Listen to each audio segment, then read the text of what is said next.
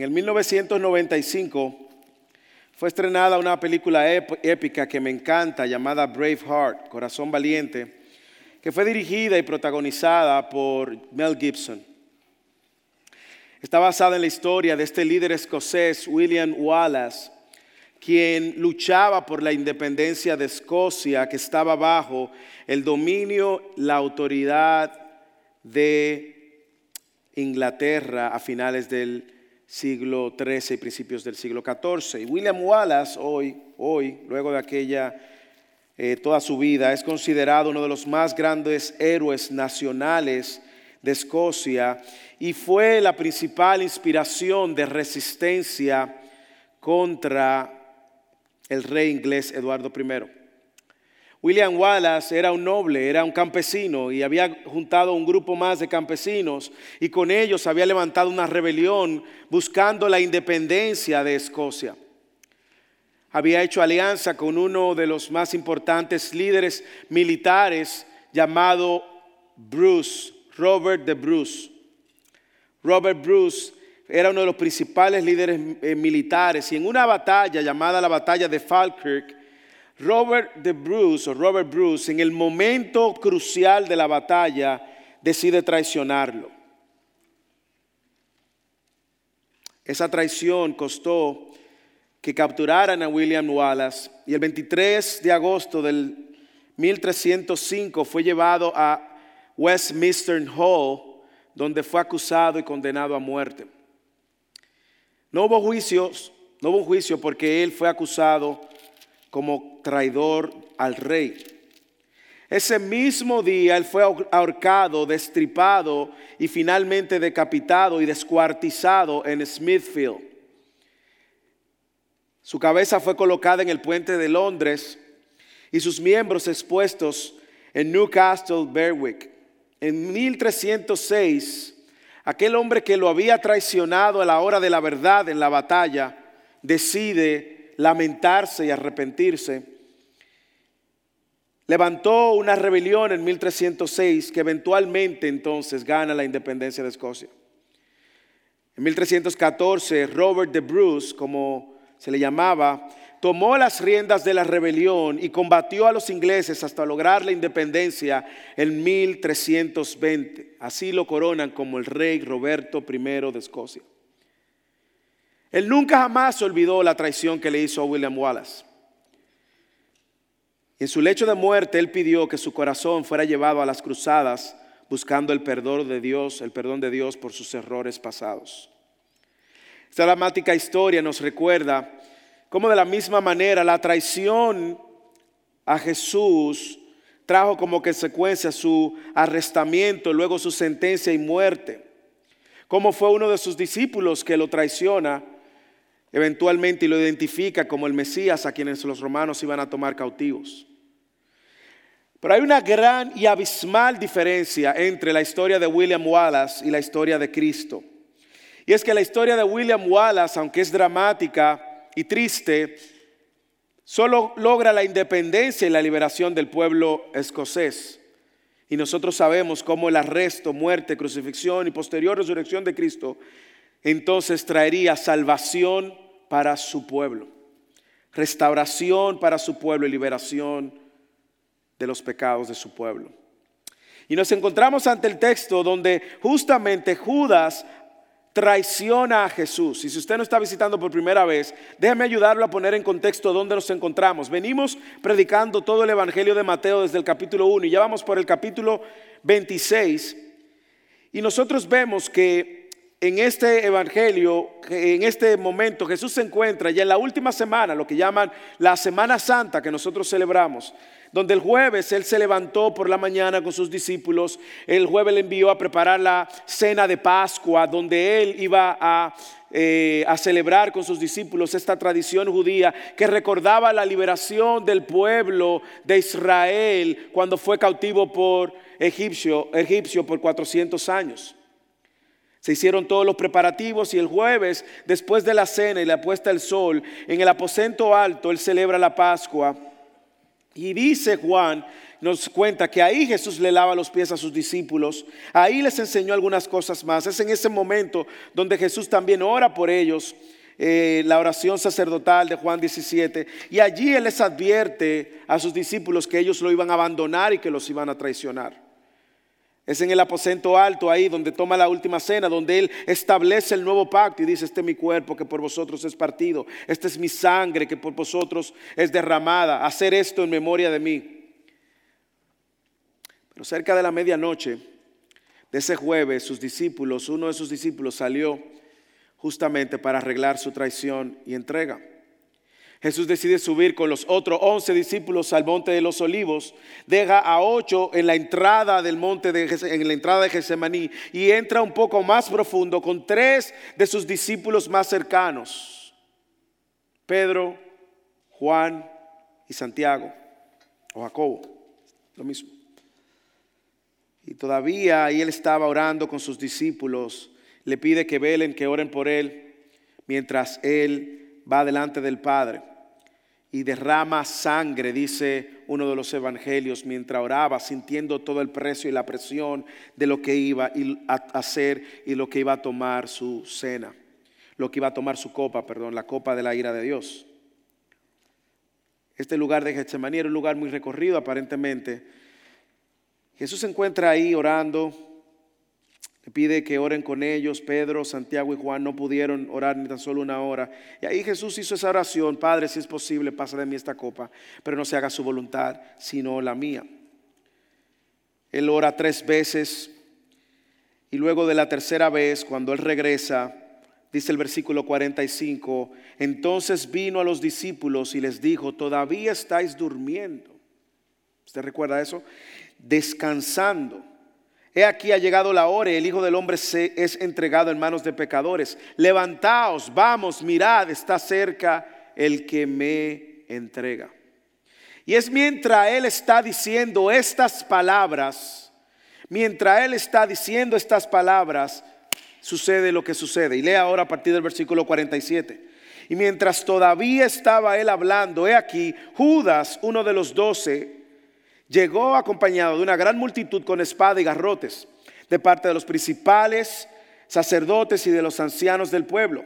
Y el que entregaba les había dado una señal diciendo, al que yo bese, ese es. Prendedle. Y enseguida se acercó a Jesús y dijo, salve, rabí. Y le besó. Y Jesús le dijo, amigo, haz lo que viniste a hacer. Entonces ellos se acercaron echando a mano a Jesús y le prendieron. Y sucedió que uno de los que estaba con Jesús, extendiendo la mano, sacó su espada e hiriendo al siervo del sumo sacerdote le cortó la oreja. Entonces Jesús le dijo, vuelve tu espada a su sitio, porque todos los que tomen la espada, espada perecerán. ¿O piensas que no puedo rogar a mi Padre y Él pondría a mi disposición ahora mismo más de doce legiones de ángeles? Pero, ¿cómo se cumplirá entonces las escrituras que dicen que así debe, suceder? En aquel momento Jesús dijo a la muchedumbre, ¿cómo contra un ladrón habéis salido con espada y garrotes para arrestarme? Cada día solía sentarme en el templo para enseñar y no me prendisteis.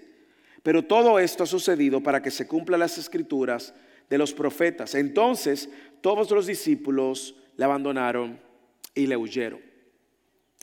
El texto comunica una idea muy clara y una idea muy central. En el arresto de Jesús, Jesús está mostrando su sumisión a la palabra de Dios y a la escritura. Y a la luz de eso, como cristianos, nosotros estamos llamados, a la luz de esta narrativa también, a mostrar nuestra rendición al señorío de Cristo, mostrando nuestra sumisión a la escritura.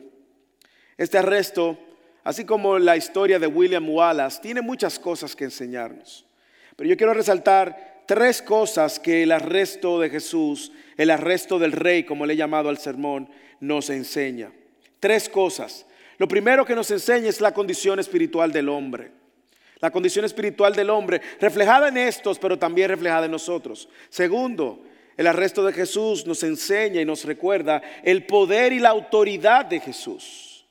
Y finalmente veremos que este arresto nos enseña y nos recuerda la sumisión de Jesús a la palabra de Dios y a las escrituras. Así que veamos lo primero, cómo este arresto del rey nos enseña la condición espiritual del hombre. Leamos el versículo 47 al 50. Mientras todavía estaba él hablando, he aquí Judas, uno de los doces, llegó acompañado de una gran multitud con espadas y garrotes de parte de los principales sacerdotes y de los ancianos del pueblo. Y el que se entregaba le había dado una señal diciendo, al que yo bese, ese es, prendedle. Y enseguida se acercó Jesús y dijo, salve rabí. Y le besó. Y Jesús dijo, amigo, haz lo que viniste a hacer. Entonces ellos se acercaron, echaron mano a Jesús y le prendieron. El texto nos dice que Jesús llegó, perdón, que Judas llegó acompañado de una gran multitud. ¿Quiénes eran esta multitud? Nos dice que también ellos llegaron armados. ¿Cómo estaban armados? El texto dice que tenían espadas y esto no es, esto no es eh, de casualidad. Es justamente para que nosotros veamos cómo el cumplimiento de Zacarías capítulo 13, versículo 7 está tomando lugar. Zacarías 13, 7 dice, despierta espada contra mi pastor. Pero ¿quiénes eran la multitud? Eso es una buena pregunta. Mateo no nos dice claramente, pero Juan y Lucas sí. Juan dice que esta multitud estaba compuesta por una corte romana, en el capítulo eh, en Juan nos dice que estaba dispuesto, estaba compuesta por una corte romana, varios alguaciles de los principales sacerdotes y los fariseos. Nos dice que fueron con antorchas y armas. Para que usted tenga una idea, que es una corte romana, y es bueno que lo tenga la idea ahora, porque es una corte romana, corte romana, la que protege la tumba de Jesús cuando Jesús es puesto eh, luego de la crucifixión muerto. Una corte romana, según los estudiosos y según los historiadores, era una décima de una legión de soldados romanos. Aquí tenemos que hacer un poco de matemática. ¿Y que era una legión de soldados romanos? Una legión de soldados romanos estaba compuesto por seis mil soldados romanos. Por lo tanto, el 10% de una legión de soldados romanos era una cohorte y eran 600 soldados. Así que imagínense por qué Mateo está diciendo una gran multitud. Eran 600, solamente 600 romanos, entre oficiales fariseos que venían con antorchas y con espadas. Imagínense, es una multitud. Aquí en este salón caben 700 personas. Imagínense marchando en medio de la noche, el a paso, el sonido, el estruendo de sus pasos acercándose hacia Jesús. Estamos hablando de casi 700 personas, 600 romanos, el Sanedrín tenía 60 líderes religiosos, imagínense otros cuantos más. Esto no era una multitud de personas, ¿ok? ¿Por qué? Porque usualmente cuando usted ve la multitud de personas es una revuelta y no hay quien lo controle. Esto era una, multitud de soldados y líderes religiosos. Pero en ello se manifiesta muy claramente la condición de estos hombres.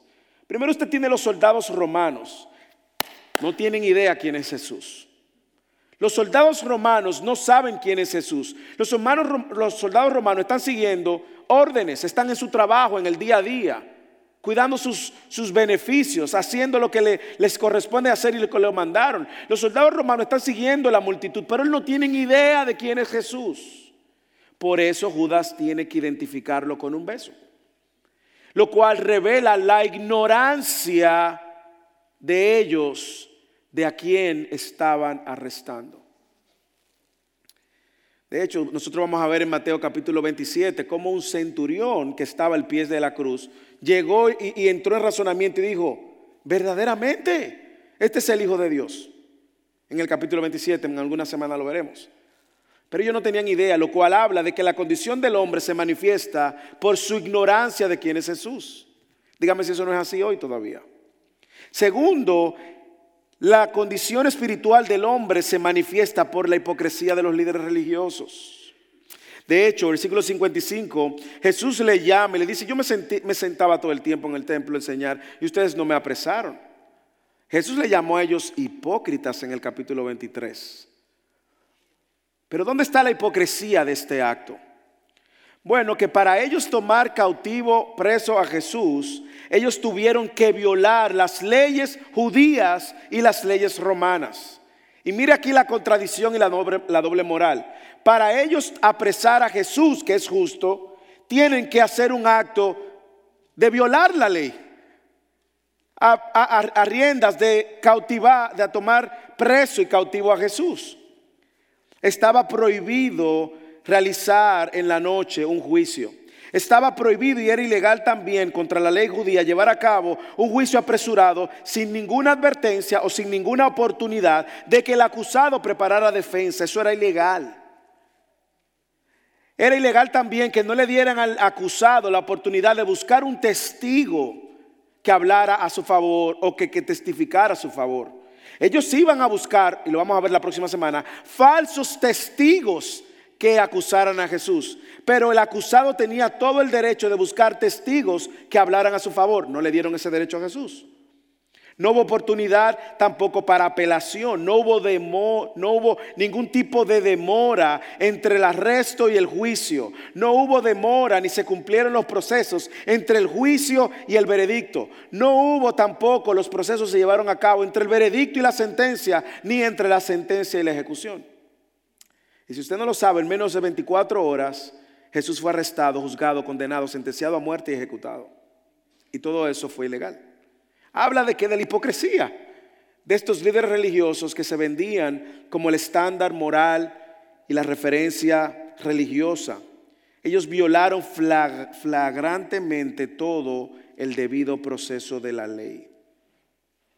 Es decir, ellos violan la ley para hacer que sobre Jesús se cumpla la ley. Hipócritas. Más adelante esa hipocresía también manifiesta su hostilidad ¿Qué más muestra ese arresto de la condición espiritual del hombre? Bueno, nosotros vemos la, condición espiritual del hombre, no solo en la ignorancia de estos soldados, en la hipocresía de los líderes religiosos, pero también en la ambición de Judas. Versículo 47 dice que mientras todavía Jesús se le estaba hablando, he aquí Judas, uno de los doce, se le acerca. Uno de los doce uno que creía ser discípulo de Jesús, pero sabemos que no era discípulo de Jesús. Uno que creía que era cristiano, pero no era cristiano. ¿Y cómo nosotros sabemos que Judas no es un discípulo de Jesús, ni era un hijo de Dios, sino que era un hijo del diablo? Por sus frutos. Por sus frutos. ¿Y cuáles eran sus frutos? Bueno, nosotros vemos a Judas, a Judas siendo guiado por su propia concupiscencia siendo guiado por Satanás, a quien es su padre, a quien él, pero por su concupiscencia. Y es en su concupiscencia que él decide entregar a Jesús por un, con un beso. Mire, no solamente lo entrega y da una señal, sino que él da las órdenes. Al que yo bese, ese es, prendedle. Déjeme decirle algo que quizás usted no sabe, pero probablemente algunos de ustedes sí. Besar en ese contexto eh, a tu líder maestro era un homenaje. Eso era una manera de hacer un homenaje. Los besos eran ofrecidos por el alumno a un maestro querido, como señal de respeto, como señal de amor. Un beso era una señal de cariño y de afecto, de honra. Y todo esto él lo hace movido por el dinero. Juan en el capítulo 12, no sé si usted recuerda, cuando la mujer rompe el perfume, María rompe el perfume para ungir a Jesús. Dice Juan que lo estaba preparando para su entierro, pero para ungir a Jesús, un perfume que está valorado en cerca de, en aquel momento usando los cálculos, 30 mil dólares, lo que sería el salario de un año de cualquiera. Y, ella rompe el perfume. ¿Quién sale a quejarse? Usted sabe quién, Judas. ¿Y qué dice Judas? Ay, ¿por qué no toman eso y se lo dan a los pobres? Pero Juan hace una aclaración muy clara. Dice que Juan, Juan dice que Judas dijo eso no porque él se preocupara por los pobres, así mismo dice el capítulo 12, versículo 6, no porque se preocupara de los pobres, sino porque él era un ladrón y como tenía la bolsa de dinero, sustraía de lo que echaba, lo que se echaba en la bolsa. Su pecado de ambición lo llevó a traicionar a Jesús. ¿Cuál era el problema? Que su Dios era el dinero, no Cristo. Su Señor era el dinero, no Cristo. Y yo sé, hermanos, que eso no ha cambiado. Esa es la historia hoy en día.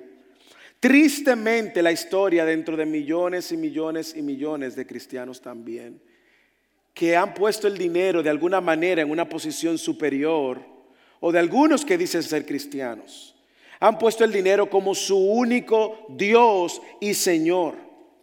Otras, incluso falsos pastores, manipulan a sus congregaciones a dar su dinero con la con el supuesta esperanza de que usted va a recibir más dinero.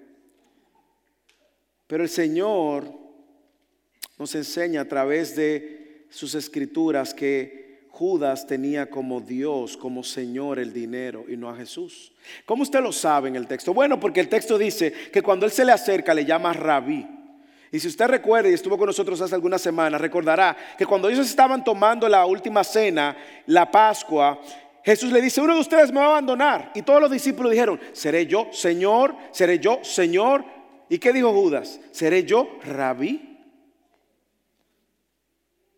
Y aquí se le acerca a Jesús y le dice, salve, rabí. Porque Judas todo el tiempo vio a Jesús como un maestro y no como su Señor.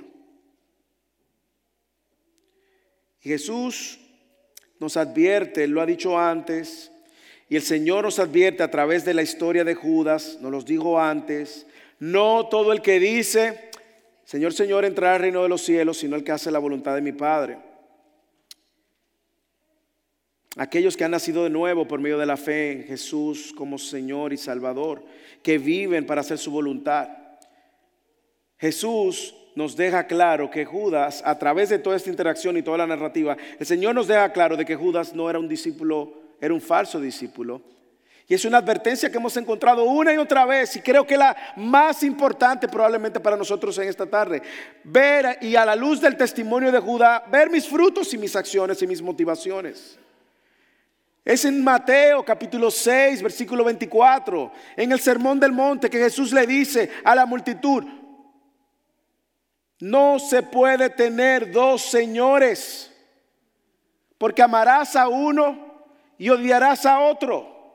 ¿Qué está haciendo Judas aquí? Está amando a su Señor, el dinero, y está odiando a Jesús, su maestro.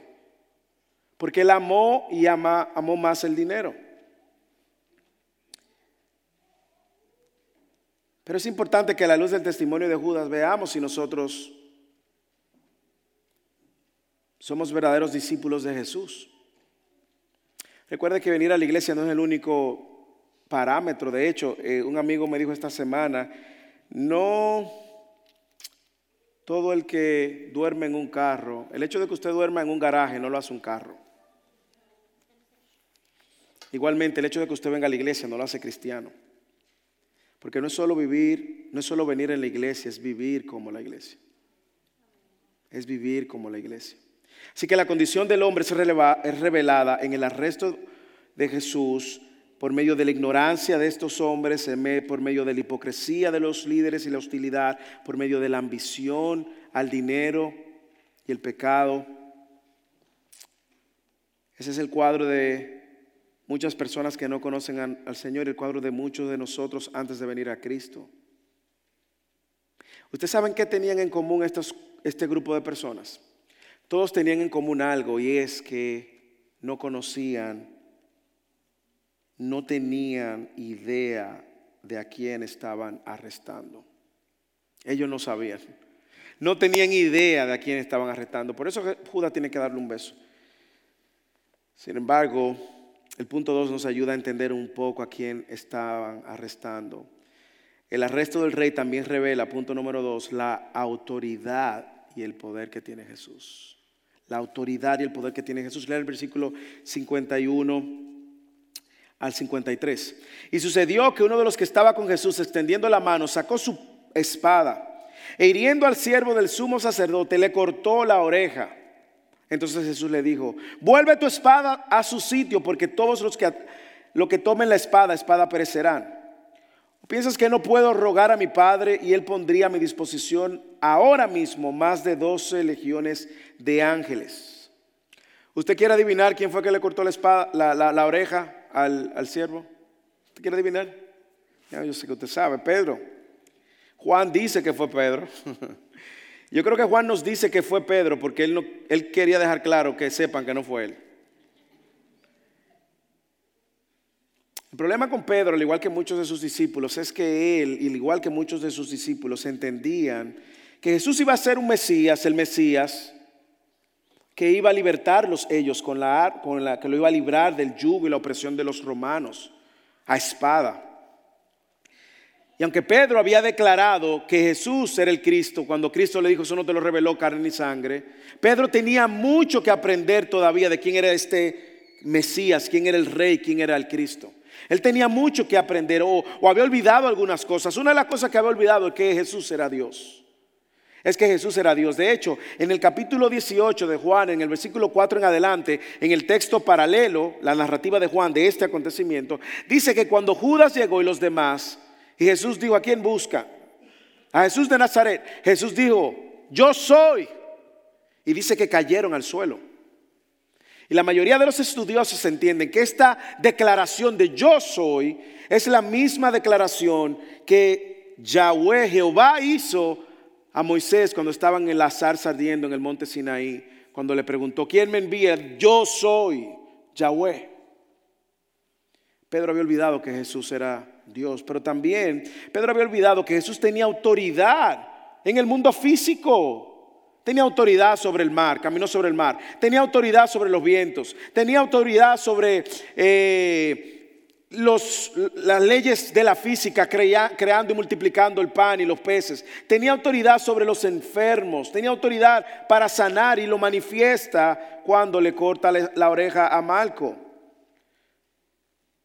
Y Jesús le está diciendo, hey Pedro, Pedro, recuerda, recuerda. Recuerda quién yo soy. Y es Lucas que nos dice, Juan nos dice el nombre y Lucas nos dice que Jesús puso su mano sobre Malco y lo sanó instantáneamente. Imagínense la experiencia que tuvo Malco, que él no era un soldado, él era el siervo del sumo sacerdote. Pedro parece que midió muy bien y dijo, bueno, si me voy con un soldado, me matan en el intento. Pero el siervo del sumo sacerdote y le corta la oreja. Y Jesús lo sana. Pero ¿qué también olvidó eh, eh, Pedro? Pedro olvidó que Jesús tenía autoridad sobre el mundo espiritual, sobre los ángeles. Él tenía una relación estrecha con el Padre porque Él era Dios mismo en esta triunidad y Él tenía la autoridad sobre el mundo angelical y le dice, Pedro, Pedro, ¿tú no ves que yo puedo pedir que vengan 12 legiones, más de 12 legiones. Si una legión tiene 6 mil soldados romanos, 12 legiones, estamos hablando de 72 mil ángeles. Una legión de ángeles para cada uno de los discípulos. Pero Pedro había olvidado también que Jesús, la autoridad de Jesús para establecer su reino y que el establecimiento del reino de los cielos no era como el reino de este mundo. Pedro olvidó que el reino de los cielos era diferente al reino de este mundo y le dice, Pedro, guarda tu espada, vuelve tu espada a su sitio. Porque todos los que tomen la espada, espada perecerán. Pedro, no es a la manera del mundo, Pedro.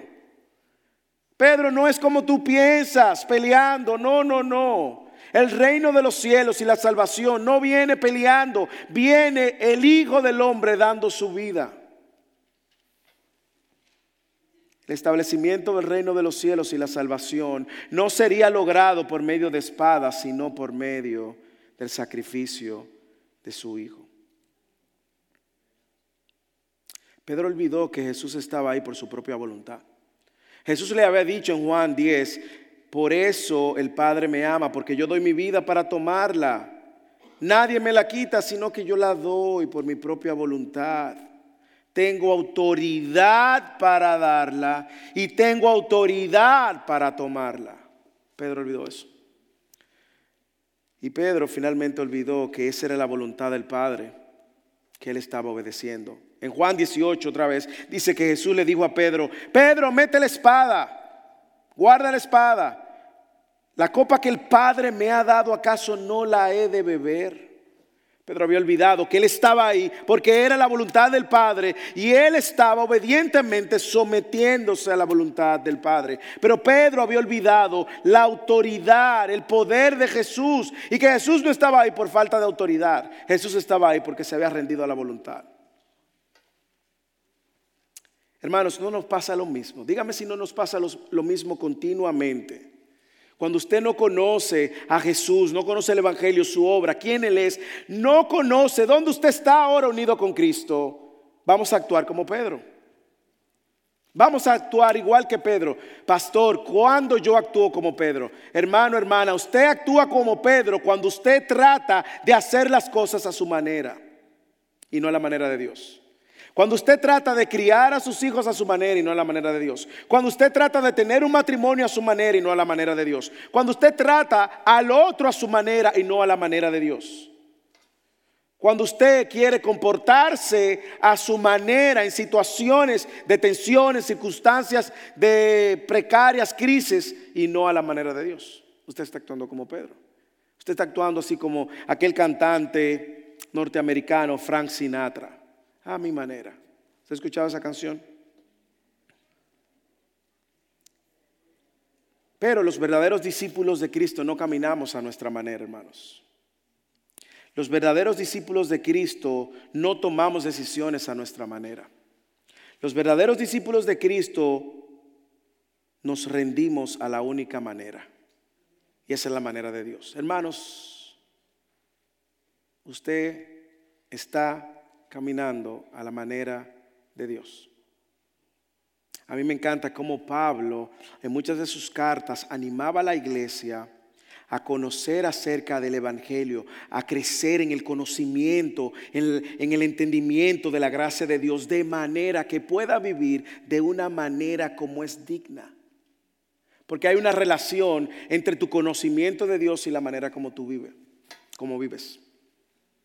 Por eso les animamos, hermano. Nosotros tenemos múltiples medios para que usted continúe creciendo en el conocimiento de quién es Dios. Estamos comprometidos con disipularlos. Estamos comprometidos con enseñarle. Eh, tenemos reuniones de mujeres la segunda semana de cada mes, reuniones de hombres, reuniones de pareja, grupos de crecimiento, el Instituto Bíblico Fidelis, sencillamente para que usted conozca más de Dios. Porque la manera en que usted conoce más de Dios va a cambiar la manera como usted vive para la gloria de Dios. Si tú no eres cristiano o cristiana y nos estás visitando, tú vas a la iglesia o has ido a misa religiosamente, bueno, esa no es la manera de Dios. La manera de Dios es que tú conozcas a Dios. Que tú conozcas que Él envió a su Hijo Jesucristo, que Él te está llamando a ti al arrepentimiento. Y lo único que tú estás llamado a hacer es responder. Responder creyendo que Él es el Salvador y el Señor y que como tal te rindes a quien Él es confiesas tus pecados, le pides perdón y le pide que te salve.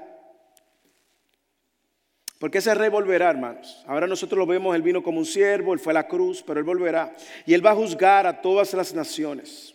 Y va a juzgar a todo el mundo, incluyéndote a ti, incluyéndote a mí. Pero los que están en Cristo van a ser galardonados y le van a dar la bienvenida al reino. Los que no están en Cristo van a ser juzgados eternamente. Por eso, cada semana te recordamos esto. ¿Qué, más nos recuerda el, el, arresto de Jesús? Nos recuerda la condición espiritual del hombre, nos recuerda la autoridad y el poder de Jesús y finalmente nos recuerda la sumisión de Jesús a las escrituras. Leer el versículo 54, es fascinante ver cómo Jesús había dado una, tenía un alto entendimiento de importancia a la escritura. Del versículo 54 al 56. Pero Jesús, siguiendo hablando con Pedro, ¿cómo se cumplirá entonces las escrituras que dicen que así debe suceder, Pedro? ¿Cómo? Y ahora viene y se, y se gira a la multitud. Y en aquel momento dijo a la muchedumbre, ¿cómo contra un ladrón habéis salido con espadas y garrotes para arrestarme? Cada día solía sentarme en el templo para enseñar y no me prendisteis. Pero todo esto, escuchen bien, está sucediendo, ha sucedido para que se cumplan las escrituras de los profetas.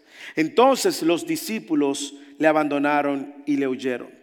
Todo esto está sucediendo para que se cumpla la profecía. Y en ese momento, cuando los discípulos salen corriendo, se está cumpliendo. En ese momento, Zacarías capítulo 13, versículo 7.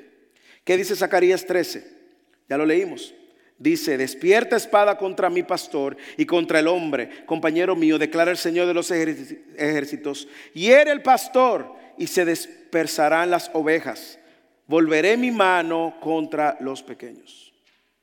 Es interesante que Jesús tenía muy clara cuál era su misión, él sabía cuál era eh, la voluntad del Padre, él se había rendido a la voluntad del Padre. En Juan 4, él también nos dice, versículo 34, mi comida es hacer la voluntad del que me envió y llevar a cabo su obra. Pero no le llama la atención cuánto Jesús había priorizado la palabra de Dios. Mire cómo él dice que Jesús enseñaba cada día en el templo. Nosotros sabemos que Jesús hizo muchos milagros, pero no todo el tiempo les andaba haciendo milagros. Y los milagros que Jesús hizo fueron milagros que hizo para afirmar y confirmar que Él era el Mesías. Porque los milagros que Jesús hizo solamente lo podía hacer el milagro. Solamente lo podía hacer el Mesías, perdón. Pero aquí sí vemos que Jesús enseñaba todo el tiempo, todos los días, día tras día, Jesús enseñaba en el templo. Lo que nos dice que Jesús tenía muy clara la importancia de la escritura, prioridad. Su prioridad ministerial era la escritura. De hecho, desde su tentación hasta que Él esté en la cruz, Él está citando la escritura. Cuando Satanás lo tienta, usted lo recuerda, que lo llevan al desierto, y lo tienta y responde tres, veces a, Satanás, tres veces le respondió con la escritura, Deuteronomio, Deuteronomio, Deuteronomio. Todo su ministerio Jesús estaba enseñando, afirmando, corrigiendo a los líderes fariseos, corrigiendo a los escribas, enseñándoles a sus discípulos.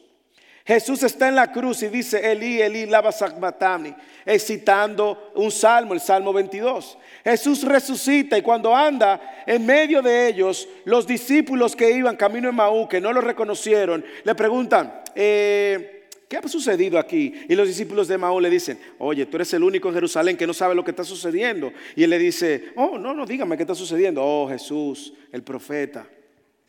Y Jesús le dice así. Y dice que Jesús le abrió los ojos y ellos pudieron entender y que les enseñaba desde el principio hasta el final todo el Antiguo Testamento. Cómo Jesús había priorizado las escrituras. Pero déjeme decirle algo muy importante, sobre todo a los que se enseñamos la palabra. Usted puede pasar toda su vida enseñando la palabra. Y eso no es suficiente. Jesús no solo enseñó la palabra, Jesús se sometió a la palabra. Jesús se sometió a la palabra. Él hizo que la palabra fuera su estándar de vida. Por eso lo enseñó, pero también se sometió. La honró. Vivió, su, vivió la palabra. Él vivió la palabra porque primero él era la encarnada, la palabra encarnada, dice Juan 1.14. Pero también él vivió de acuerdo a la palabra, cumplió a la perfección la ley él enseñó la palabra con autoridad, pero se sometió a la autoridad de la palabra también.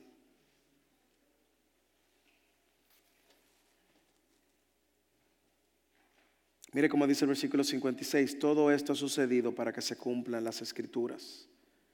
Usted puede ver la importancia que la palabra de Dios tiene en el ministerio de Jesús. La palabra de Dios fue enseñada por Cristo, fue modelada por Cristo, fue honrada por Cristo, fue defendida por Cristo, pero él también se sometió a la palabra. Hermano, hermana, ¿y usted?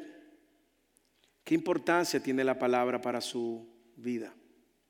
Bueno, nosotros sabemos de todo y nosotros sabemos que hay personas que dicen, sí, es muy importante para mí y la tienen abierta en el Salmo 90, 91 en su casa, sí y hasta ahí. esa palabra, y esas dos páginas sucias del polvo, pero nunca estudiar la palabra, nunca he estudiado la palabra.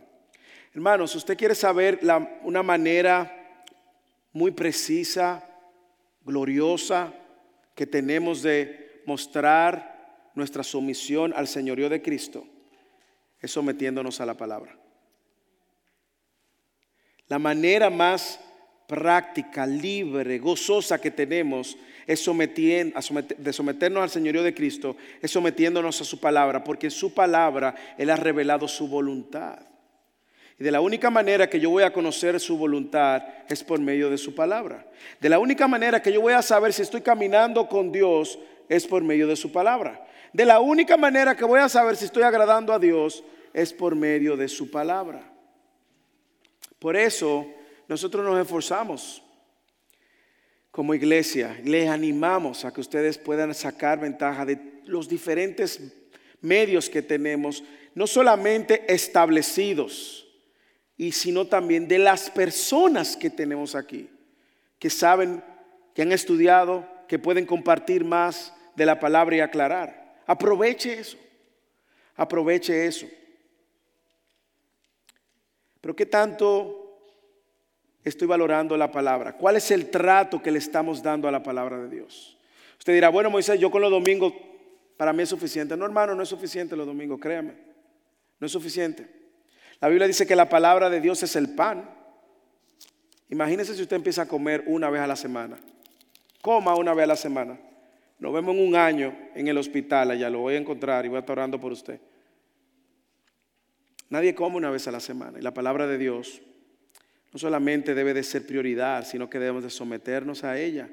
Así como Cristo se sometió. Así como Cristo se sometió. No tenga temor, hermanos. La palabra de Dios, uno de sus atributos es que es clara. Significa que no importa el nivel de educación que usted tiene, ha sido inspirada para que usted la tenga, la entienda. Y Dios ha provisto de maestros para que le ayuden a aclarar lo que usted no entiende. Pero no tenga temor en someterse a la palabra de Dios. Dios se ha revelado de manera especial por medio de su palabra para que nosotros le conozcamos, para que conozcamos de su voluntad, para que conozcamos de su plan y para que conozcamos cómo su palabra misma, Él dijo en Mateo 24, 35, no pasará. Él dijo, el cielo y la tierra pasarán, pero mi palabra no pasará. Así que le animo, iglesia Únase a toda iniciativa de la iglesia donde tú puedas crecer en el estudio de la palabra. Únete en comunidad, no aislado, en comunidad, donde se puedan, donde se puedan ventilar nuestras dudas, nuestras confusiones, en comunidad. Y si nos visitas en esta tarde, de una manera u otra, todo el que está en este salón está sometido a algo o a alguien. O usted está sometido a la palabra de Dios y su voluntad, o usted está sometido a su propia palabra y su propia voluntad. La diferencia es que uno de los dos caminos te va a llevar a perdición eterna y otro a salvación eterna. Si nos visitas en esta tarde, es nuestra oración que tú puedas someterte a Cristo viendo tu necesidad que tienes de un Salvador, abrazando esa salvación por fe, rindiéndote a su señorío y viviendo para su gloria. Oremos.